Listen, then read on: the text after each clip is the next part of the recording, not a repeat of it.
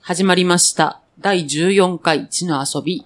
今回も誰も聞いてないと思いますけれども、勝手に始めたいと思います。お二人よろしくお願いします。よろしくお願いします。よろしくお願いします。はい。えー前回ね、あの、林田信明さんという方が書かれたネコロンゴという本の紹介をさせていただいたんですけいどや、ね。もうあれから大ヒットですよ。そうですね。 はいなんか重版がかかりそうということ で。あすごいですね。本当に、うんなんかあの、講師シリーズは多分これからいっぱいできるんじゃないかなっていうふうに思ってるんですが、ちょっと今回は、テーマは、豆腐。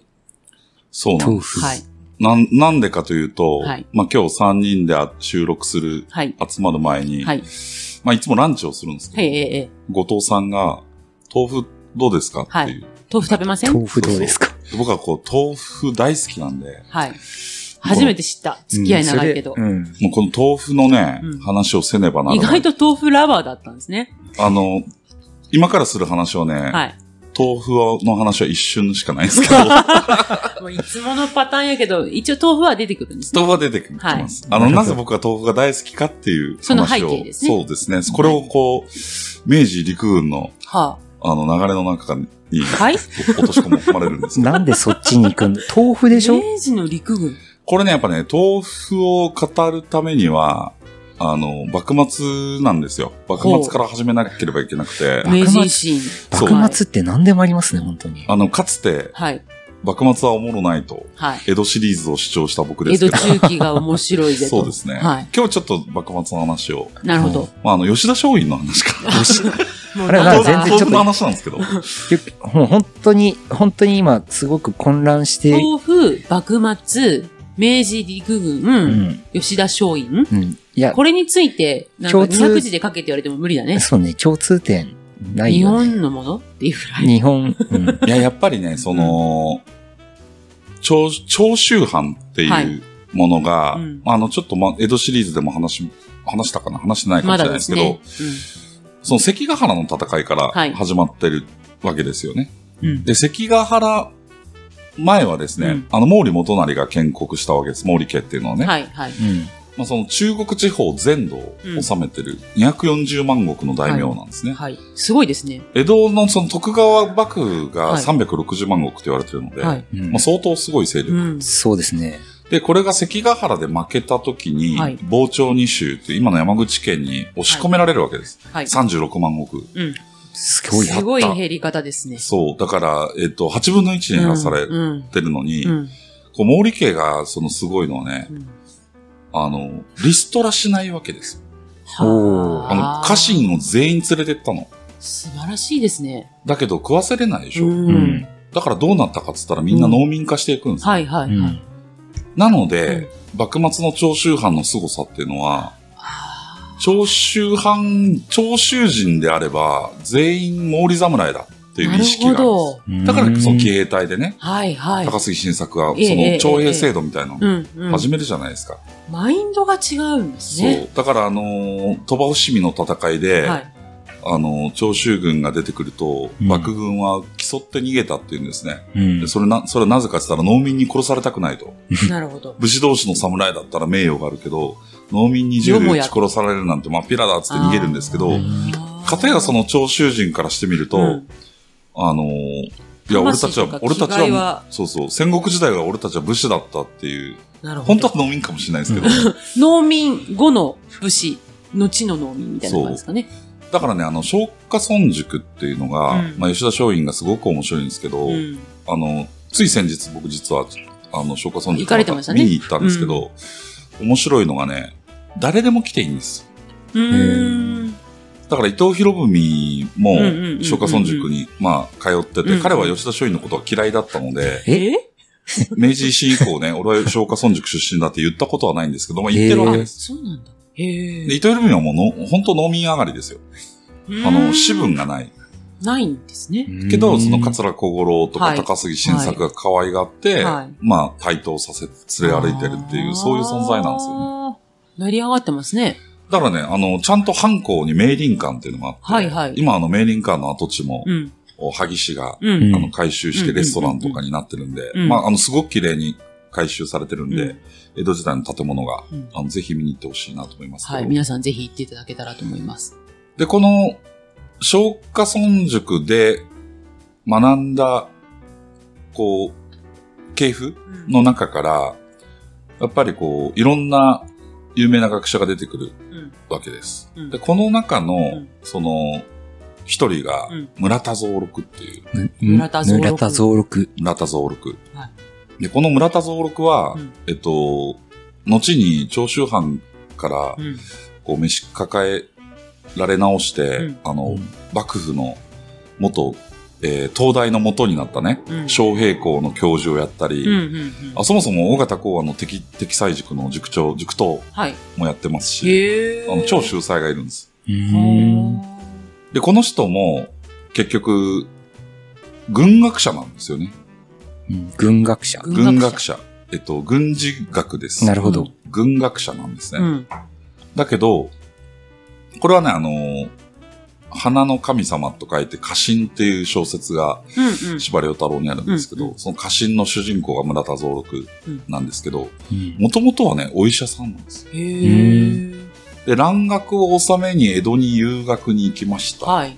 で優秀なんで昌平校に入りました。はい。でもその時に、幕府はうん軍事学を、西洋の軍事学を取り入れたかったので、はい。うん役をさせるんだけど、うん役をできるのが蘭学者しかいないわけですよ。あーお医者さんしかいないわけ。あーそうですね。だから村田蔵六はそこでずっとね、うんあの、軍事学をあー訳すので、あー自然と日本で最高の軍事学者に。そうですね。第一次文献ですもんね。そうそうそうそう。で、そうすると、今度、あの、宇和島の伊達宗成っていうね、はい。あの、試験校の一人にうん。入ってる人ですけど、この人がお前おもろいっつって宇和島藩のお抱えになったり、うんいろんなことをしてるんですけど、うん。でも根っこはね、やっぱりお医者さんなんですね。うん。で、この人はその家臣の中では、あの、面白いのはシーボルトの娘と一時期付き合っ てる。ほうほうほうほうなるほど。そんなところに。そうそう、だからシーボルトってそういう時代感なんですよね。うんうんあうんうんのう、うん。全然幕末と関係ないみたいな感じもしますけど、ううんん。あの、シーボルトの弟子たちが、うん。まさに幕末を支えてう。いってるってういうん時代感なんですうよん。ね。うん。うん。で、この大村益次郎がね、うん。あの、自分だけが、その、軍師だと都合が悪いじゃないですか。幕府と戦争するのに。はいはいはい。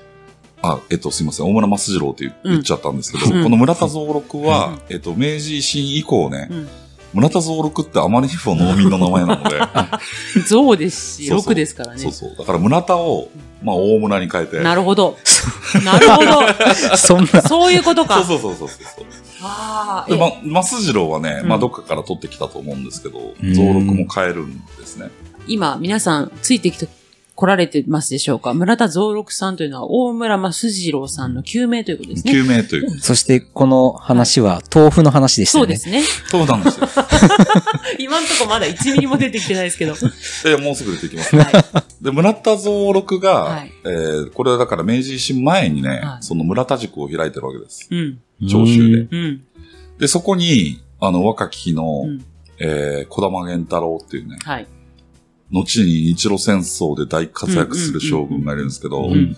えー、山形有朋とか、はいあ。あ、はい。こういうの、あの、日本の陸軍を引っ張っていく人写た真にちが、残ってる人だそうそうそうそう、ねうんみんな受けて、うん。その西洋式の軍隊とはどういうものかっていうのを学んでいくわけですうね。ん。で、その時にね、うん。あの、村田蔵六が、うん。大村益次郎が、うん。あの、お医者さんだから、うん。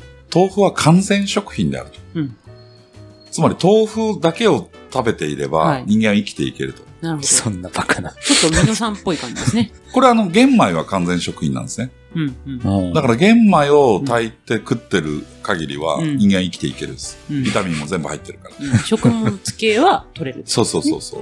あの動物性が取れない。まあ、動物性別に取らなくても、うん全然植物性取ってだれけばで生いきていけけるる。と。ら、だから、あの、江戸時代まではね、玄米食ってるから、うん。あの、玄米しか食ってないです、ほとんど。庶民は。うん。まあ、白米ってまだないんですね。そうそう。で、陸軍になった時にはい、どうやって徴兵するかっていうと、うんあの、マイナポイントに似てるんですけど、え白米が食えるよっていう宣伝するんです。はあ。えへえ。それで、精米技術が上がったってことなんですかあ、じゃなくて、白米なんてもう贅沢で食べれないんですよ。つまりだって白米をうん美味しいんですけど、うんあの、白米だけ食ってると生きていけないんで、ん副菜食わないといけないでしょ。はいはい。ああ。おかずを作んないといけない。そういう贅沢。そうそう。で、庶民はもう玄米だけ食ってりゃ生きていけるからっつって玄米食ってるのにはいはい。え、軍隊入ったら、うん。白いお米が食えるんですかうっんてうんうんう言んって入ると、うん。あの、その時その医学知識がないから、うんうん白米しか食わせないから。なるほど。玄米と同じようなそ感うじそでうね。。で、ん活気がすごく流行るんですよ。あはで、ーこれを見抜けなかったのが森森鴎外っていうね、はい。あ。あおお。の軍、軍医総監っていう。軍医さんですよねはいうん。そうそう、森鴎外はね、陸軍の軍医総監で、いはい活気が増えた時に、うん海軍は白米が原因だって指摘するんですけど、うんうん陸軍は堅くなにそれを認めずに、うん。いや、白米食わすっつって集めたんだから、白米出すっつうって。わー政治的な香りがすごいしそますこがマイナポイント ですか危ない危ない。現代のマイナポイントと同じ。で、当時、その、大室益次郎は豆腐を完全食品だと思ってうんうんいうんうて、んまあ実際は違うんですけど、うんうん栄養価は豊富ですけどうね、ん。で、豆腐しか出さないです、この村田塾では。なるほど。毎日。毎三日食豆腐を食わされる。と、三色ないのかもしと豆腐だけって、豆腐が毎回あるっていう意味じゃなくて、食べるものが豆腐しかな豆い。腐しかないです。それ冷ややっこしか食べないみたいなことですかね。まあ、湯豆腐。ああ、一番どうにもなる。いやたまにね、食べるのはいいですけど、ずっとってなるとちょっと辛いですね。そうなんですよ。で、そこで、うんあの、山形有友か誰かだったと思うんですけど、その、いや、先生と、うんたまには、豆腐以外のものも食わしてくださいで直訴するんですうん。。なるほど。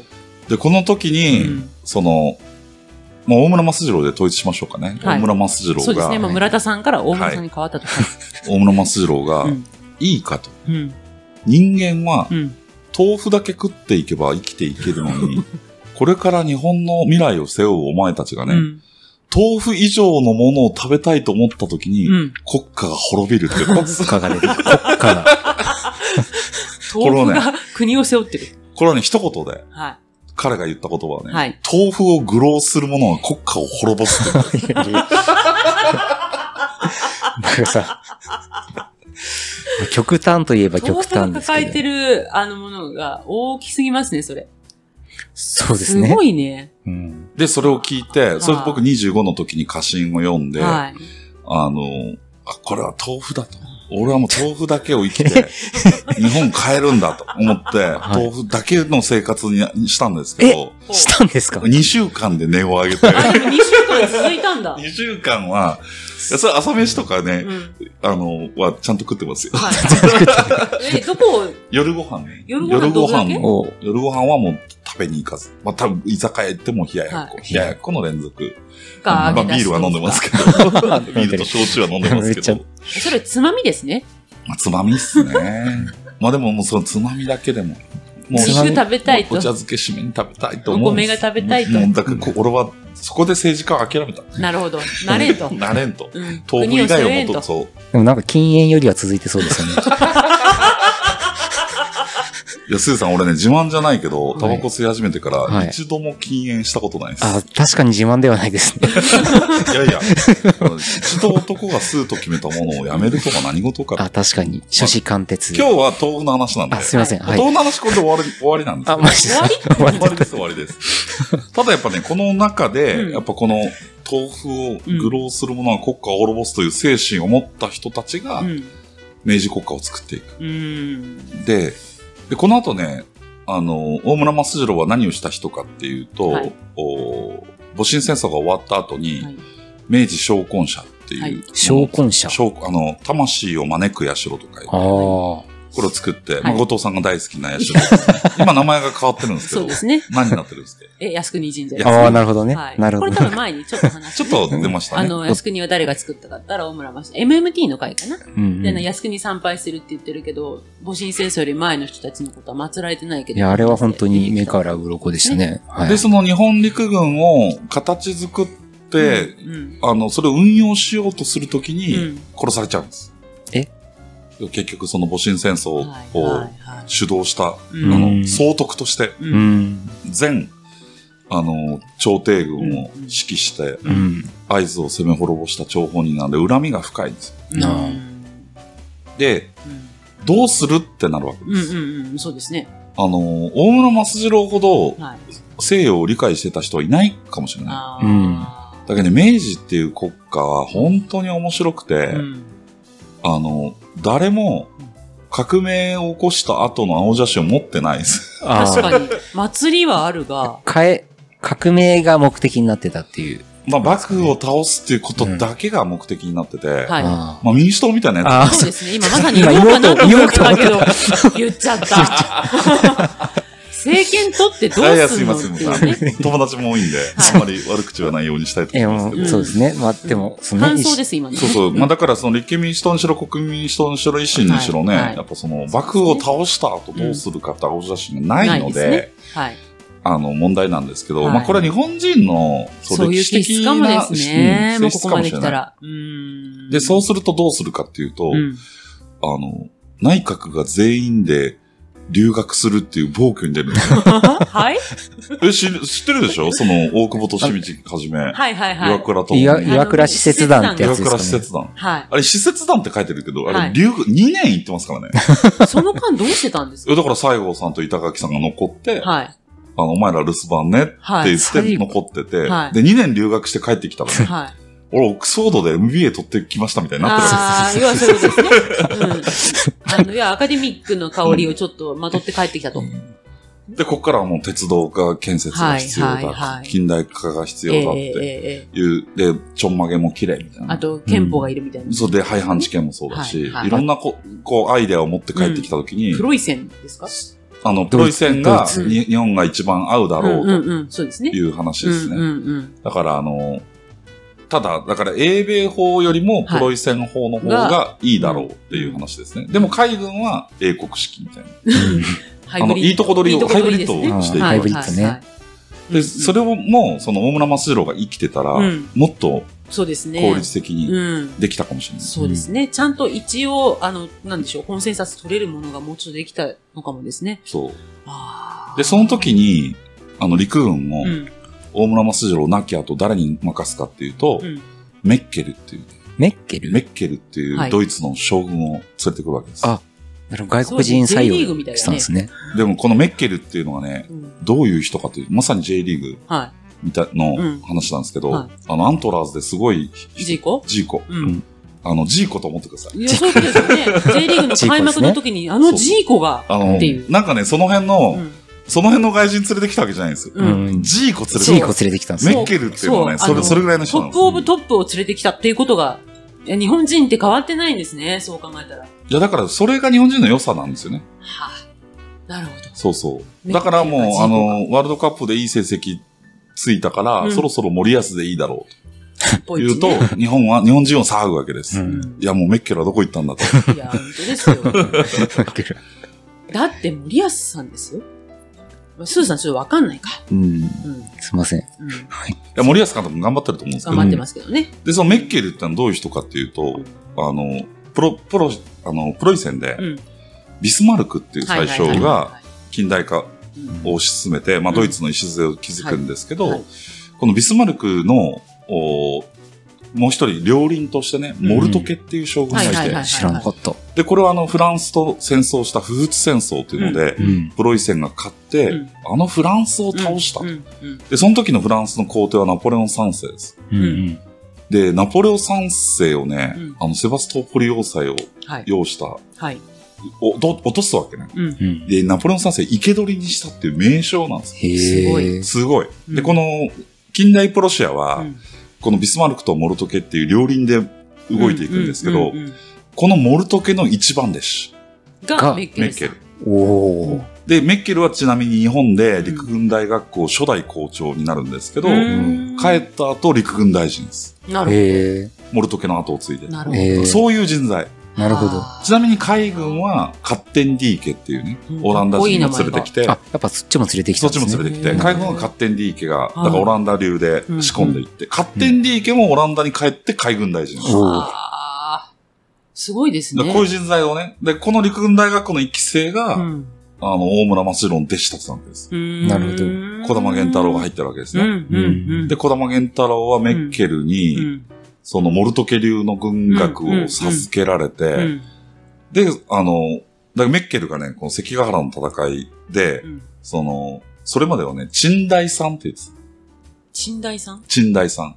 だから熊本賃貸とかね、うん。あの、沈めるああ、金編のね、私この間佐世保の鎮守府のちょっと仕事で行ってきそたうそう、鎮守府のの鎮です鎮ねで。すね。に大って書いて、はい。うんあの、それまでは軍隊が各地に鎮台さんとしていてあー、兵隊のことを鎮台さんと呼んでたんですよあ、そうなんですね。ですね。で、鎮台っていうのがね、うんいわゆるその自衛隊的なんですね。はいはいうんはい。選手防衛って手いうんうのを、防衛そうですね。あの、沈めるためはに置いておくっていう、はいつまり、うんあくまでこっちから攻撃するわけじゃないよとつまりね、治安のはい。維持を目的とした、うん。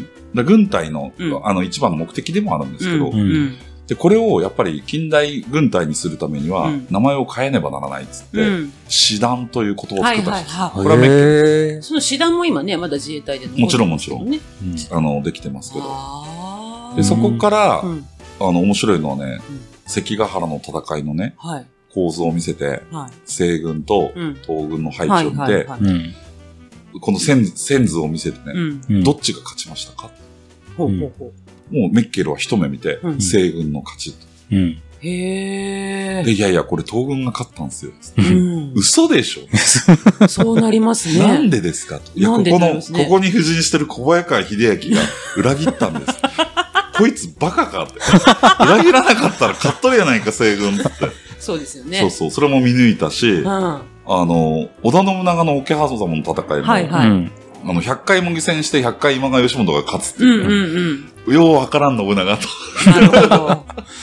あれ、これなんねか、ああこういうのをね、陸軍大学校でずっとやっていくわけ。面えー白そうですね面白そう。入りそれいや入りたい入って入ってみたい。 めっちゃ面白そう。めっちゃ面白そうでしょ。うん。で、このね、あの、日露戦争うが、んうん。後にね、うん日露戦争が始まった時うに、ん。イギリスで、今もそうですけど、ブックメーカーで、うんオッズが立つんですね。へえ、えその頃からあったんそですねの頃からあります。へえ。で、日本対ロ シア。当然、ロシアのオッズの方がめちゃくちまあ、ゃ低そうでい。すね。日本と確率のが低いから高いわけね、うんオッズが。うん。で、みんながロシアにかける。うん。でもメッケルはうね、ん。日本にかけた全財産を日本にかける。マジっすか。はあ。大儲けしたと。え、でもそれってなんていうんですかインサイダー取引じゃイないンですかサイダー取引ですよ。まあ、インサイダー取引かもしれない けど。まあでもかけないかなで、その時にね、うんと友人に、メッケル大丈夫かと。うん日本にかけて、うん日本なんかお前東洋の後進国だろうっていう話をした時うんうんうんうにん、メッケルが言った言葉が、はい。ミスター小玉がいる限り日本は負けないと。へかっえ。ミスター小玉かっこいいか。こいいでしょ。はあ。あの、日露戦争のクライマックスっていうのは2つあって、うんえー日本海海戦と、うん。その、旅順要塞を攻め落とすってそうですね旅い順う2つあるんですけど、うん。で、こ、ここで、あの、乃木さん、ああ、乃木。乃木将軍、はい。乃木丸助さあ、ん、乃木マレスケ。乃木丸助さんが、まあ、元帥としてうん。軍を率いてやるわけですけど、うんあの、なんひか、たすら突撃なわけです。うんこう最新のね、ガトリング銃っていう機関砲を備えた旅旅順要塞に、ひたすら突撃しかしないと。10万人死ぬわけですうん。よ。うん。もう悲惨なわけです。うん。で、あの、僕は乃木さんうは、ん。それでも許せるのは、うんその10万人のう中に乃木さんの2人息子も入ってるんです。うんんはいはいはいはい。で乃木さんって本当に無視の精神を体現した、うん後の神風特攻隊にもつながるような、うんうんあの、まあ、それはそれでこういろんな題材になるんですけうど、んで、そこであまりにも死ぬから、うん乃木さんはう、ん俺にはもう、あの、する資格がないと。うん大将をする資格がないかうらん変えてくださいって明治天皇にはうい。ん。直訴するんです。はい。でも明治天皇っていうのはね、これはまたできた人でね、はいうん乃木しかおらんっていう返事をするので、で、困っちゃうわけです。そうですね。で、ちょょっと小玉くん行ってくれと。はあ、はあ、はあ。ここでミスター小玉。ミスター小玉出てミきスてター。小で、ミスター小玉はそこ土地見て、玉。はい。あそこの山取ったら、勝て、ああの、と山からねうん、大砲打ち込んだらう、ん落とせるでしょ、つって。メッケル流が。メッケル流が。で、203高地って、はい203メーターあるから203高地って言われてるんですけはいどは、もう203高地取りましょうって進言しては、で、それまでも203高地取ったらいいじゃんっていう意見はあった んだけど、うんうんまあとにかく突撃が好きだったんですうん。ね。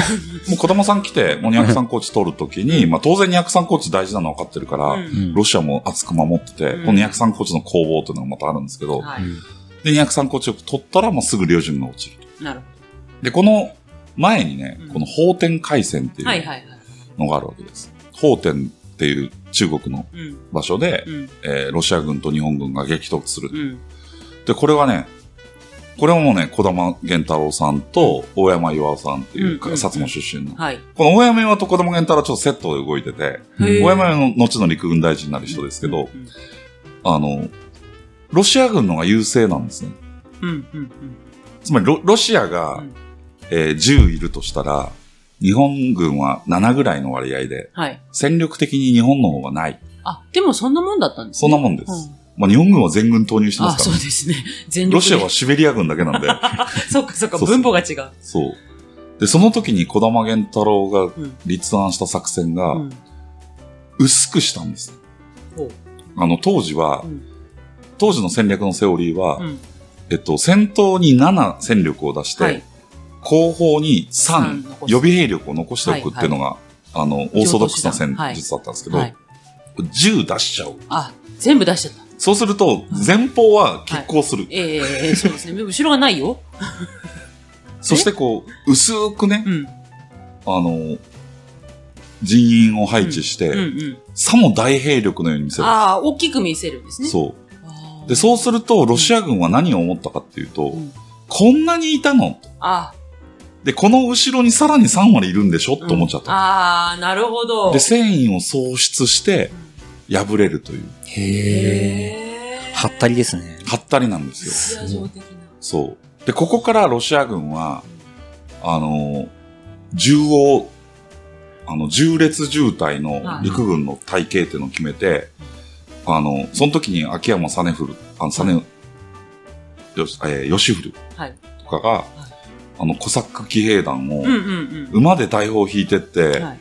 この、騎砲兵っていうねう、ん。すごい、あの、戦略を編み出して、うん騎砲兵。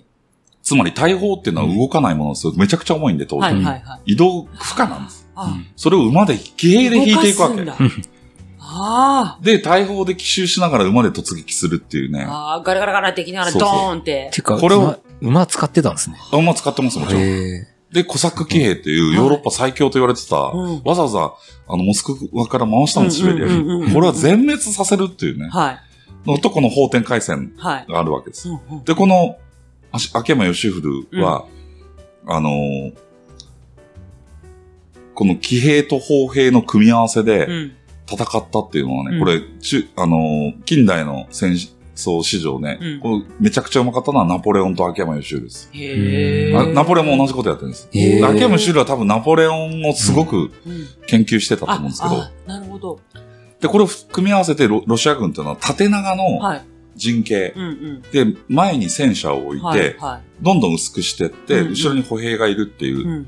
これね、無敵だったんです。へえ。ずっとへだからあの90年代にうん湾岸戦争うんうんうんがうん起きた時に、うんイラクっていうのはソ連のうん軍事調連官が入ってたので、うんこのロシア流の縦長ーの陣形をやってたので、あ米軍がこれをどう打ち破るのかっていうのーが、はい。実は軍師はいをはい学んでる人にとっては一つの注目点だったんはでい。すけど、はい。はい。まあその陸戦にならずにね、そうで圧すね倒的火力で空から叩き潰すっていう。ああ、そう、そんなに脈々と受け継そうそう、がでれもてたそんのすね、ミスター小玉がやったうんこの戦術っていうのは、実は湾岸戦争にまでも影響を与えてるっていうね。へえ。はあ。で、これどこから始まったかっていうと、はい豆腐から始まった。いなるやほど 落ち大た。村先生のっていうとこですね。落ちた。だいぶ壮絶な。はあ。豆腐。なんだろう。すごいな。あの豆腐食べてたからかな。じゃあ、ミスター小玉は豆腐食べてたんですねミスター小玉は当然、あの、大村塾では、そう豆ですよね。腐を食わされ豆腐食べたんですて、よね。おそらく豆腐豆腐以外のものを食べたいと思ってた。思ってた人ですよね。はあなんかすごいですね。まさか豆腐の話ちょっとしようよって言ったのが、こんなに広がるなんて。うん今度からおつまみ食べる時のちょっとこう、豆腐への、なんちょこっれだからね、この逸話をもとにう、んあの、タオでうん。う、ん。昔と、冷ややっこを出してたんですけ ど、してた。メニューの名前を豆腐を愚弄するのは国家を滅ぼすにしてた。面白いなメニューの名これ前。どういう意味ですかって聞かれるたびに、はこいの話をしようと思って、はいそのタイトルにしてたんですけど、う誰も頼まなかった。ん。いや、やっこうね。怖いです。